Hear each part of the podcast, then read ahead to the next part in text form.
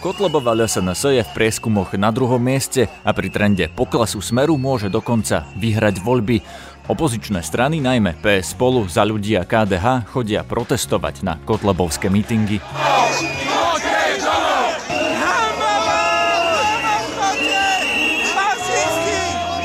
Prečo rastie Kotleba? Čo ponúka jeho strana a najmä prečo má na kandidátke viacerých trestne stíhaných či dokonca viackrát právoplatne odsúdených ľudí? Pýtali sme sa priamo Mariana Kotlebu. Ja som spýtať, či nechápete, keď vám poviem, že keď budem odchádzať z pléna a aj jedného z hlavných mozgov tejto strany, trojky na kandidátke, poslanca Martina Beluského. Je úplne normálne, keď za nás kandiduje človek, ktorý bol osudený za to, že použil nejaký pozdrav. To nie je diskvalifikácia k tomu, aby mohol kandidovať. Budete počuť aj blogera Jána Benčíka, ktorý celé roky odhaľuje neonacistov medzi Kotlebovcami a teraz zo 150. miesta kandiduje za Kiskovú stranu za ľudí. Ten obdivý Kotlebovi hraničí ako s obdivom nejakému vodcu, vodcovi sekty. Prečo Kotleba tak rastie, či nepreberá voličov Smeru a koho je to chyba, sme sa pýtali ex-ministra školstva za Smer, Dušana Čaploviča, ktorý práve končí svoju politickú kariéru. Retorika Roberta Fica nebola taká k eh, migrácii taká tvrdá, blízka ku Kotlebovcom, ako bola retorika Richarda Solíka. Je piatok 24. januára. Pekné ráno vám želá Peter Hanák. Ráno nahlas. Ranný podcast z pravodajského portálu Aktuality.sk.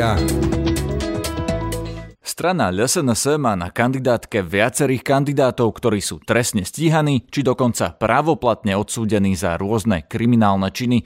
Tie najvypuklejšie prípady na kandidátke nie sú, ako napríklad regionálny politik LSNS Jozef Király, obvinený z vraždy, ani okresný predseda Rastislav Jakubík s vytetovaným hákovým krížom na hrudi tento rok nekandidujú.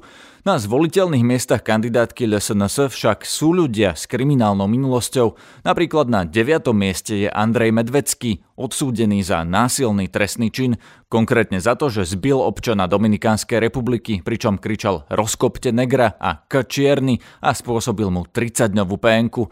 Nebol to pritom jeho jediný trestný čin, bol odsúdený aj za šoférovanie v opitosti. Za oba tieto skutky dostal súhrný trest podmienku Problémy s políciou mal aj pre ďalšiu bitku. Mužovi strstenej v roku 2014 zlomil nos. Na tohto, ale aj na iných kandidátov som sa chcel v parlamente opýtať priamo Mariana Kotlebu. Ja by som sa vás rád opýtal na Počkej, vašich ľudí na kandidátke. Máme na klube stretnutie, nemám potom? čas potom. Počkajte, počkajte pred uh, plénom a dohodneme sa. Po klube som teda opäť oslovil Mariana Kotlebu pred vchodom do parlamentného pléna. Ja sa chcem opýtať, prečo máte na kandidátke toľkých ľudí, ktorí sú buď trestne stíhaní, alebo už boli odsudení? Ja sa spýtať, či nechápete, keď vám poviem, že keď budem odchádzať z pléna. Keď Marian Kotleba odchádzal z pléna, povedal mi potom a potom sa už neukázal. Oslovil som preto jeho podpredsedu a trojku na kandidátke LSNS Martina Beluského. Prosím vás, prečo máte na kandidátke pána Medveckého, ktorý bol dvakrát odsúdený za trestný čin? Pýtajte pána hovorcu, dobre takéto veci. Ja sa pýtam vás, vy ste trojka na kandidátke, pá, deviatka, pán Medvecký bol dvakrát odsúdený. Takéto provokatívne otázky sa pýkate. No, to je fakt, ne? Však poznáte nejakého iného politika alebo stranu, ktorí boli dvakrát odsúdení a sú na kandidátke? Pýtate sa ma to prečo? Aby ste napísali z prostosti, nie? Viete, lebo je odsúdený. Máte tam aj pána Grňa, ktorý je odsúdený. Keď chcete spraviť predstavenie našej kandidátky a chcete predstavovať našej kandidátov, nech sa páči, napíšte pánom Medveskom, ale napíšte aj o ďalších kandidátov a nevyberajte si vy takých ľudí, o ktorých chcete napísať nejaké hlúposti. Viete? No, je tam napríklad aj pán Mišun, ktorý je aj poslaneckým asistentom, ktorý bol propagátorom koncentračných táborov. Keď budete si napísať objektívny článok o našich kandidátov, ja budem prvý, ktorý príde za vami a porozprávam vám o všetkých kandidátoch, ktorých... Ja sa na to pýtam preto, viete, či je to nová norma, že ľudia, ktorí sú odsúdení právoplatne za trestné činy, máte ich tam troch, ak som to napočítal správne, ďalší sú trestne stíhaní, ešte neboli odsúdení. Je to podľa vás normálne, aby kandidoval do parlamentu odsúdený človek? Je podľa vás normálne, keď chcete napísať jednostranný e, článok o našej strane, alebo chcete písať o našej strane objektívne? Objektívny fakt je, že sú to odsúdení ľudia. Nechcete. Rozumiete, lebo kritizujete aj iné strany, ale máte na kandidátke ľudí, ktorí sú v podstate kriminálnici. Dobre, e, dohodneme sa takto. Vyberte si troch kandidátov, o ktorých chcete napísať. Ja vám vyberem troch kandidátov, o ktorých napíšete tiež a bude to jeden článok, dobre?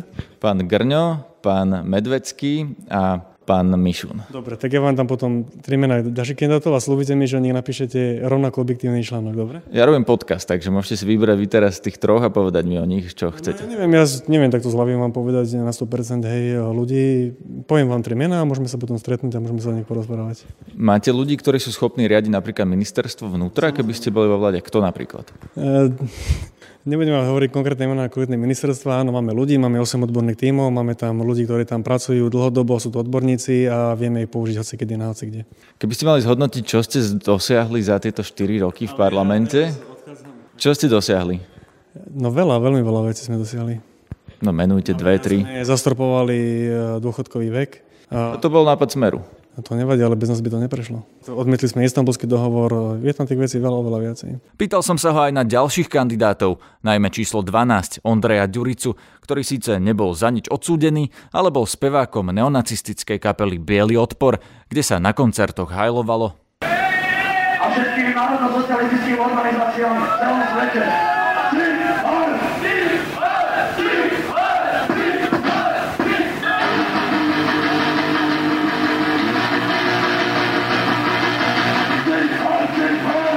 Táto skladba sa volá príznačne Národný socializmus. Ondrej Ďurica je dnes aj hovorcom LSNS. Dostatočne známy je aj prípad Milana Mazureka, odsudeného za rasistické vyjadrenia. Ďalší kandidát je Anton Grňo, ktorý je zatiaľ na prvom stupni odsúdený za extrémizmus, za pozdrav na stráž. Martina Beluského som sa pýtal, či odsúdenie za trestný čin nepovažuje za diskvalifikáciu z politiky. Myslíte diskvalifikačné k tomu ísť e, do volieb? Áno, do politiky. Pokiaľ to nevylučuje súd a naša ústava, tak to asi nie je diskvalifikačné. A podľa mňa záleží na toho aj on, za čo bol daný človek odsudený. Hej? Lebo je je niekto odsudený za korupciu a je je niekto odsudený za to, že povie nejaký pozdrav, ktorý sa niekomu inému nepáči. Viete, tak to je dosť diametrálny veľký rozdiel. No, pozdrav na stráž. Predsa vieme, že aký má historický kontext. Vieme, že ho používali hlinkové gardy, vieme, že sa používal za slovenského štátu. No ale pán Grňo, jeho za to odsúdil súd. Viete, a súd je v právnom štáte inštitúcia, ktorá rozhoduje o tom, či niekto porušil alebo neporušil zákon. Čiže preto sa vás pýtam, či je normálne, aby na kandidátke ste mali ľudí, ktorí porušili zákon podľa rozhodnutia súdu. Je úplne normálne, keď za nás kandiduje človek, ktorý bol odsudený za to, že použil nejaký pozdrav. To nie je diskvalifikácia k tomu, aby mohol kandidovať a zastupovať záujmy ľudí. Nie. Ten pozdrav na stráž ešte používate vo vašej strane? Mm, Ja vám nebudem hovoriť za ostatných, neviem. Lebo viem, že napríklad niekedy ste aj na SMS-ky novinárov, niektorí vaši členovia odpisovali s pozdravom na stráž. A hovoril to pán Špánik, ktorý bol u vás v strane. Doslova, že odmietol som sa s nimi zdraviť na stráž, aj preto odišiel. No preto sa pýtam, či to ešte používate, keďže súd to vlastne uznal za extrémizmus. E, Pozrite sa, e, najprv e, do, dospejeme k štádiu, keď sa súd, prokurátor a policia vyjadrí k používaniu tohto pozdravu a potom sa vám vyjadrím týmto ďalším veciam. Hej? Ale keďže pán Grňo je za to odsúdený, tak súd sa vyjadril k tomu. Nevyťahujte za mnou. Nie, nie, ešte nie je pravoplatný osudený. Nie, až keď bude pravoplatný rozsudok. Odsúdil ho zatiaľ len prvostupňový súd, teraz je to na odvolačke, aby sme boli presní. Ale ja sa chcem s vami normálne priateľsky rozprávať, ale nevyťahujte na mňa takéto veci. Hej? Ale rozumiete, čo sa pýtam. Keby bol odsúdený politik Smeru napríklad, tiež by ste asi boli proti tomu. A Za čo? Za hociaký trestný čin? Nie, ale ho, ho, trestný čin není trestný čin, proste nemôžete dávať všetko do jedného balíka. No, podľa mňa trestný čin je trestný čin. Ten, ktorý je v trestnom zákone a súd uzná, že ho človek porušil. Nie, nie, v žiadnom prípade aj Miňo Mazurek bol osudený za to, že povedal nahlas svoj názor a keď sme v demokracii a má tu byť sloboda slova, tak pre mňa v žiadnom prípade nie je diskvalifikácia, aby takýto človek znovu kandidoval do parlamentu. To si nie je. Pán Ďurica, ktorý na koncertoch vyzýval eh, k hajlovaniu, vykrikoval Zigahal, to vám nevadí? Ale ja teraz s vami nerobím rozhovor, hej, ja sa s vami normálne... Ja s vami robím rozhovor. Tak, tak to môžeme ukončiť, lebo ja som povedal, že sa s vami o tom nebudem teraz rozprávať. Ale naozaj ešte ten pán Ďurica. Videli ste to video, kde vykrikoval Zigahal na koncerte? Nevidel, nevidel som to. Ani neviete, že bol spevák kapely Bielý odpor. Viem, že bol, viem, že je spevák, ale ja neviem o nejaké bližšie informácie. Má tam napríklad text, že stavajme šibenice a Ešte raz. Keď sa chcete baviť o našich kandidátoch, tak ako som vám povedal na začiatku, vyberte si mena 4, 5, 8 kandidátov, ja vyberiem mena je 4, 5, 8 kandidátov a, budeme, a vy spravíte reportáž o všetkých kandidátov spolu. Ja som vám tu možno zdal, lebo ja som vymenoval troch svojich a vy ste mi povedali, že vy o konkrétnych menách napríklad na rezort vnútra neviete hovoriť. Vy nikdy nič v živote nenapíšete pozitívne v našej strane. Keby ste sa napríklad dištancovali od pána Ďuricu, tak to určite publikujem. Dobre, čiže e, chcete povedať, že za celé 4 roky alebo za celú existenciu našej strany sme nič pozitívne neurobili. Ten problém je skôr v tom, pán Belusky, viete, že aj keď spravíte niečo, čo je dobré, napríklad, že rozdávate ľuďom e, peniaze, že, že napríklad na ten šek napíšete ten neonacistický kód 1488. Nemá s vami ďalej význam viesť konverzáciu, ale budem otvorený tomu do budúcnosti, ak budete si písať objektívne, nemusíte pozitívne, ale aspoň objektívne, môžeme sa kľudne rozprávať. Trestne stíhaný bol aj kandidát číslo 15 Miroslav Suja, ktorý mal pracovať pre skupinu okolo mafiána Mikuláša Černáka a policia ho vyšetrovala pre vydieranie. Aj jednotka kandidátky Marian Kotleba mal opakovane problémy so zákonom. Aktuálne je obžalovaný za spomínané šeky s neonacistickou symbolikou a procesu bude čeliť už na konci januára. Jana Benčíka zo strany za ľudí, ktorí už roky na svojich blogoch usvieča z extrémizmu konkrétnych ľudí z LSNS, som sa pýtal, ako hodnotí aktuálnu kandidátku tejto strany. Oni tam urobili hodne zmien, hodne mien z tej starej gardy stade vypadlo, no ale časť tých ľudí, ktorí sú povedali kandidáti, to sú, nie sú žiadni nováčikov a v extremistickom hnutí, to sú starí kumpáni Kotlebovi ešte šias slovenskej pospolitosti, viacerých z nich máme fotografie, kde pyšne prechádzajú v tých kvázi gardistických uniformách. No dnes už zmenili síce retoriku samozrejme a vrátane samotného Kotlebu, ale stále sú to tí istí ľudia. No. Má, tam aj ľudí tak akoby novších, ktorí nemajú takúto minulosť, je to taká zmes, no sa snaží tu z tej strany urobiť v podstate mainstream. No. To sa dá konštatovať, že sa zo strany snažia spraviť mainstream, keď za hovorcu majú Ondreja Ďuricu, speváka, teda bývalého speváka neonacistické kapely, ktorý kričal Zig Heil na koncertoch? No tak toto je jedna, jedna z tých výnimiek potvrdzujúcich pravidlo, ako sa hovorí Ďurica. No, počkajte, takže neonacisti na uh, kandidátke LSNS sú, sú podľa vás výnimka?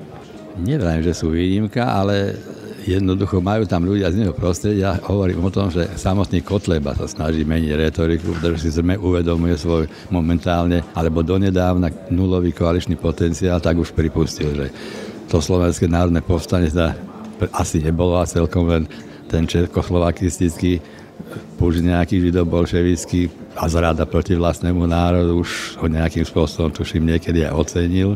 Ono, on povedal, že to bola významná udalosť dejín, čo je také všeobecné tvrdenie, nie je to ani pozitívne, ani negatívne.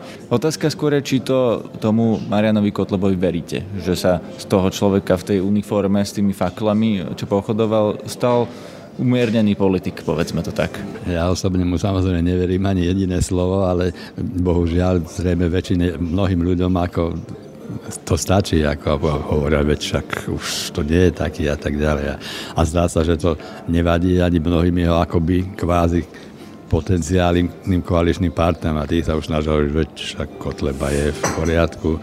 Tak ale Smer to stále vylučuje, spoluprácu s Kotlebom. Smer to verbálne vylúčuje, no ale keď sa pozrieme na fotografiu, kde hlásna trúba Smeru Blaha na fotografii sa objíma s hrdličkom predsedom komunistickej strany a na fotografii je Milan Uhrik podpreda Kotlebovej strany na podujatí Extra Plus, tak e, je to asi všetko dosť, vyzerá trochu inak. No. Aby sme sa vrátili k tým neonacistom na kandidátke, kto je teda na tej kandidátke najnebezpečnejší? No, tak samotný Kotleba podľa mňa je najnebezpečnejší, pretože Kotleba vie presne, čo robí a cel, celá tá činnosť tejto strany, to je, považujem, to je vyložené za jeho dielo. Ako. Len tá, to, oni vlastne už nefungujú ako, len ako strana. Vláte tí prívržencov, oni fungujú svojím spôsobom niečo medzi sektou a medzi nejakým rodinným spoločenstvom. Tí ľudia tam sú ochotní pre tú stranu robiť veci, ktoré by iní ľudia pre stranu žiadnu nerobili. Čo napríklad? Keď vidíme, že niekde v Košiciach je ich pár stoviek, nie všetci tu z Košic, ako, aj oni sa hovoria, že tam tí, ktorí proti protestovali, že pozvážaní, ale ich, ich sami tam ľudia cestujú z západného Slovenska a ja vidím, čo oni píšu, že, že tam boli tú stranu podpory. V poriadku, nech len podporujú, ale kto by, kto by, aký podporateľné strany by cestoval niekde z západného Slovenska do Košic. Prečo? Sú podľa vás sfanatizovanejší? Vrajím, že sú na úrovni sekty. Tá, ten obdivý Kotlebovi hraničí ako s s obdivom nejakému vodcu, vodcovi sekty, k nejakému guru. Oni veria, oni veria, veria fakt, že on je ten človek, ktorý až priame nejaký mesianistický komplex tom vidí, že on je ten človek, ktorý toto Slovensko zachráni, ho postaví na nohy, očistí ho, urobí poriadok a, a bude to už dobre. Majú podľa vás oni plán v zmysle, že keby sa dostali reálne do vlády a vládli by tu, čo by urobili? Podľa mňa by to bolo pre Slovenská absolútna tragédia, pretože oni evidentne nemajú žiadny reálny program, nemajú žiadnych reálnych ľudí, ktorí boli schopní nejaký pro, program, ktorý by Slovensko mohol realizovať, takže by boli nútení siahnuť len k tomu, čo podobné, podobné režimy ako zvyčajne robili, nejaké represie, diktatúre a podobne. No. Myslíte, že to by naozaj urobili, že Kotlebovi nevyhovuje ten stav, aký na Slovensku teraz je? To je v podstate len tero, iba teoretická otázka, pretože hoci, hoci ich podpora narastá, tak z hľadiska počtu teda percent a pomeru voči ostatným stranám sú stále len ako marginálna strana, možno povedať. A ich koaličný potenciál podľa mňa je aj tak v podstate nulový, až na ten, teda tie úvahy o nejakej časti smeru. Kotlebová strana v prieskumoch rastie. Viete povedať prečo? Čo je za tým, že zrazu majú 13%? Jednak je to ten marazmus, ktorý tu v štáte samozrejme je. Samozrejme môžu za to ostatné strany, či už koaličné, či opozičné, ktoré nedokážu dostatočne ľudí osloviť, nie sú až tak akčné. Kotleba je veľmi pracovitý, vidieť, že to je niekoľko stovek mítingov absolva po celom Slovensku denne majú, majú 1, 2, 3 mítingy, nielen v mestách a me, mestečkách, ale aj vo väčších, či dokonca menších obciach. Kotleba určitý dar približiť sa k tomu jednoduchému človeku prostému, keď príde do nejakej dedinskej krčmy, je akoby jeden z nich, jeden z tých štamgastov. Neviem si predstaviť žiadneho iného politika na Slovensku, či z opozície, či z koalície, ktorý by mal takúto schopnosť osloviť takýchto jednoduchých ľudí takým spôsobom, už len tým, že medzi nich príde. Že by ho vnímali ako jedného z nich, ako, ako niekoho, kto im chce fakt reálne pomôcť, aby ho nevnímali len ako niekoho exota, nejakého pána z Bratislavy alebo odkiaľ. Myslíte, že jeho voličom neprekáža tá jeho minulosť, alebo o tom jednoducho nevedia, zabudli na to? Že pochodoval v uniforme s faklami, že bol na čele slovenskej pospolitosti, že mal výroky o Tisovi, Židoch a podobne? Väčšina tých jeho skalných prívržencov je natoľko ako mu verná, že všetky, akékoľvek reálne argumenty na ňu nezaberajú. Keď človek poukáže, keď sa hovorí zhodneme sa s ním v tom, že ani nám, ani im sa nepáči korupcia, že sa nám nepáči rozkrádanie. No ale keď im povieme, že, že veď predsa, alebo rodinka, keď sa im povie, že ale predsa Kotleba, keď bol na žúpe, zamestnal manželku, zamestnal obidvoch bratov, zamestnal niekoľko desiatok svojich stráníkov, že tam bol veľmi podozrivý tender na tú opravu tých ciest, keď to veľa firma, ktorá s tým nemala žiadne skúsenosti, tak oni vždy siahnu k tomu mačohentizmu no, baptizmu, že no veď áno, ale však tí druhí sú ešte oveľa horší. No. Ke, keď sa povie, že veď Kotleba sám si berie zo stranickej kasy mesačne, tuším 1200 či koľko eur, čo sa sám priznal, vždy tu príde tá vec, že však, no veď dobre, ale však aj druhý. No. A keď ľudia reč treba na to, že však oni hovoria veľa o kresťanstve, o rodine, a keď sa spomenie, že sa ten Kotleba ako učiteľ tam čo si mal mať nejakou 16-ročnou študentkou, tak to je to isté. Však ako na, napísal priamo je napríklad Míšun, no ktorému chlapovi sa nepáčia mladé ženy, že oveľa horšie bolo, keby propagoval homosexualitu ako treba z SAS. To bol argument. Ako. Takže hovoríte, že mu tí jeho voliči všetko odpustia? Jeho voliči mu podľa mňa odpustia všetko, pretože spájajú si také nereálne, také ne, absurdné nádeje, že pre nich pomaly, ako to tak vníma, predstaviť úplne nejakým obyčajným človekom, pre, pre nich sa stáva úplne, úplne tak, ako to robia na tých svojich gíčových všelijakých plagátíkoch, ktoré si po Facebooku zdieľajú. Priam taká mýtická postava nejakého supermana, ktorý to všetko vybaví ako zariadi. Kto môže zarast fašistov? Pýtal som sa bývalého ministra školstva a doteraz poslanca za Smer SD Dušana Čaploviča, pre ktorého je toto jeho posledný rozhovor v politickej kariére, keďže už nekandiduje a odchádza do dôchodku. Zaraz Kotlebovcov v súčasnosti už môže každý, ale prirodzene školstvo my, myslím, že nezohráva až takú úlohu, preto všetkým Školstvo je tradičné, má kvalitných učiteľov. Potom sú tu dve otázky. Jednak, že prečo toľkí mladí ľudia volia Kotlebu a tá otázka B k tomu by bola teda, ak nie je školstvo, kto je za to zodpovedný? To, na tú otázku za A rád odpoviem, že Istým spôsobom výchova je dôležitá, ktorá je súčasťou vzdelávania, nie je len o vzdelávanie, ale ide aj o výchovu. Možno, že isté percento tam zohráva to, že e, to vlastenectvo sa často nahráda pseudovlastenectvom a žiaľ na to veľmi mladí ľudia naletia, lebo nie sú dostatočne informovaní potom je tu na mediálna stránka, ale teraz nehovorím o oficiálnych médiách, ale hovorím o mediálnej stránke cez internet a tak ďalej. Tam naozaj eh, zohráva veľmi dôležitú úlohu práve zo skupenia, ktoré tam pracujú. A... Že mladí čítajú konšpirácie, v podstate no, myslíte? Mladým vlastne, a viete, to musím povedať, že mladý človek, ktorý nie je dostatočne vzdelaný a tomu nemožno vyčítať, ani v istom veku samozrejme ľahko naletí na rôzne... Ale nemala by to ich práve tá škola naučiť myslieť kriticky, vyberať si tie zdroje tých našich študentov a žiakov? Isté, samozrejme, ale predovšetkým treba e, naučiť e, mladú generáciu nepracovať len s mobilmi a nepracovať len s počítačmi, ale pracovať aj s knižnou tvorbou a samozrejme takýmto spôsobom veľa čítať a cez poznanie. Ale kto ich to má naučiť, ak nie škola, čítať? Samozrejme, že ich má naučiť aj škola, ale vy ma teraz dovedete k tomu, že nakoniec to školstvo má byť istým spôsobom spolu zodpovedné.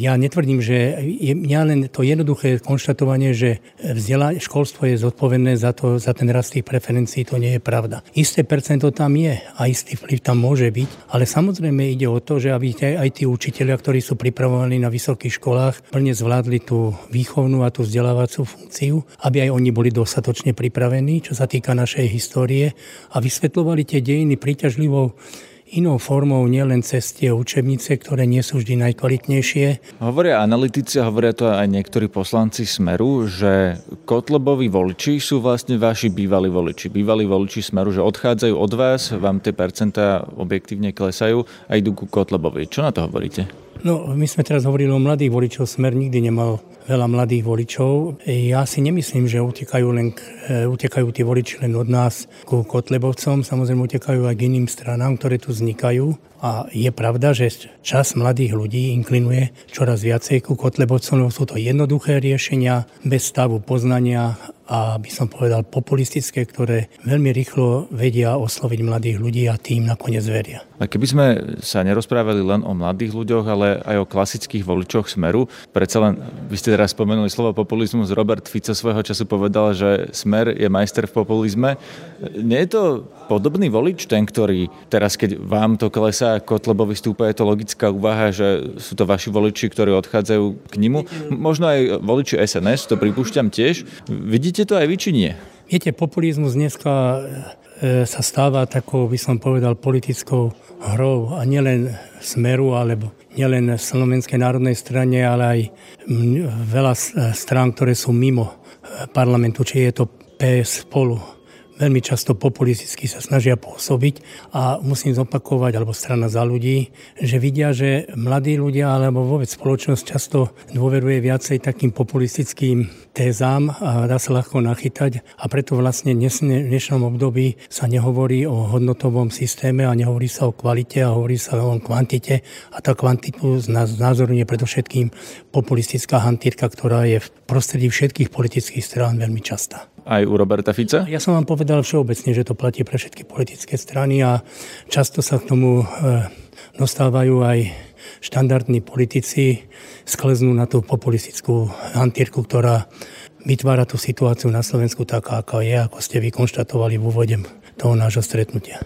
Hovorí sa, že Smer začal naháňať tých eh, kotlebových voličov tým postojom k migračnej kríze. Viete, keď Robert Fico sa naozaj postavil a povedal, že žiadnych migrantov nechceme, že sa priblížil tej retorike extrémistov a tým v podstate tých extrémistov ako keby legitimizoval a potom vo voľbách v podstate dostali hlasy, dostali sa do parlamentu v tej kampani, kde Smer kampaňoval o migrácii. Pomerme rok 2015 a to je ten východiskový rok, kedy narastala tá sféra, teda ten vplyv tej migračnej krízy. Je pravda, že sa veľmi často to zjednodušenie prezentovalo a neprezentovali sme to len my, ale prezentovali to aj iné štáty a iné politické strany, dokonca štandardné politické strany, veľmi kriticky, lebo sa obávali, a opakujem, obávali sa príchodu na Slovensko, ale nielen na Slovensko, ale do Európy tých, ktorí vlastne šíria nenávisť a ktorí sa nevedia prispôsobiť. Rozumiem, skôr som meril k tomu, že tá retorika Roberta Fica, viete, o migrácii, či sa nepribliž, nepriblížila naozaj k tým Kotlebovcom, či ich to nelegitimizovalo v tej verejnej diskusii? No musím povedať, že retorika Roberta Fica nebola taká k migrácii taká tvrdá, blízka ku Kotlebovcom, ako bola retorika Richarda Sulíka. To si iste dobre pamätáte. On ako poslanec Európskeho parlamentu a predstaviteľ liberálnej strany práve na túto retoriku takisto naletel a ja som veľmi pozorne počúval jeho diskusie v nemeckej televízii, kde ho museli zahriaknúť, lebo vyslovene mi pripomínal retoriku práve Kotlebovcov v nemeckej televízii. Bol práve to bol Richard Sulík. Áno, politici sa pretekali v tých vyjadreniach a tie preteky vyhral Kotleba. No nakoniec áno, je, pretekali sme sa všetci, každý v podstate mal inú mieru strachu. Ja som viacej tolerantný, niekto je menej tolerantný a to vychádza od výchovy, akom prostredí rodinom vyrastal, aké do akej školy chodil, ako v škole, e, ako, ako, akých mal kamarátov a priateľov. To je prvá vec. A druhá vec, všetci tí, ktorí mali menej tej tolerancie, tak potom veľmi rýchlo sklzli na tú retoriku protimigračnú a veľmi tvrdú, pretože aj medzi nimi treba vyhľadávať ľudí, ktorí sú pokojní, slušní, ktorí, s ktorými treba vedieť sa rozprávať, ktorých treba presviečať, ktorými viesť dialog a sú aj ľudia, ktorí a priori odmietajú akékoľvek dialog a to je všade. V každej politickej strane, v každej krajine sú aj takí, aj takí a tak toto treba vnímať dnešný svet. Na dnešnom podcaste sa podielali aj Martin Turček a Lucia Babiaková. Zdraví vás Peter Hanák. Všetky podcasty z pravodajského portálu Aktuality.sk nájdete na Spotify a v ďalších podcastových aplikáciách.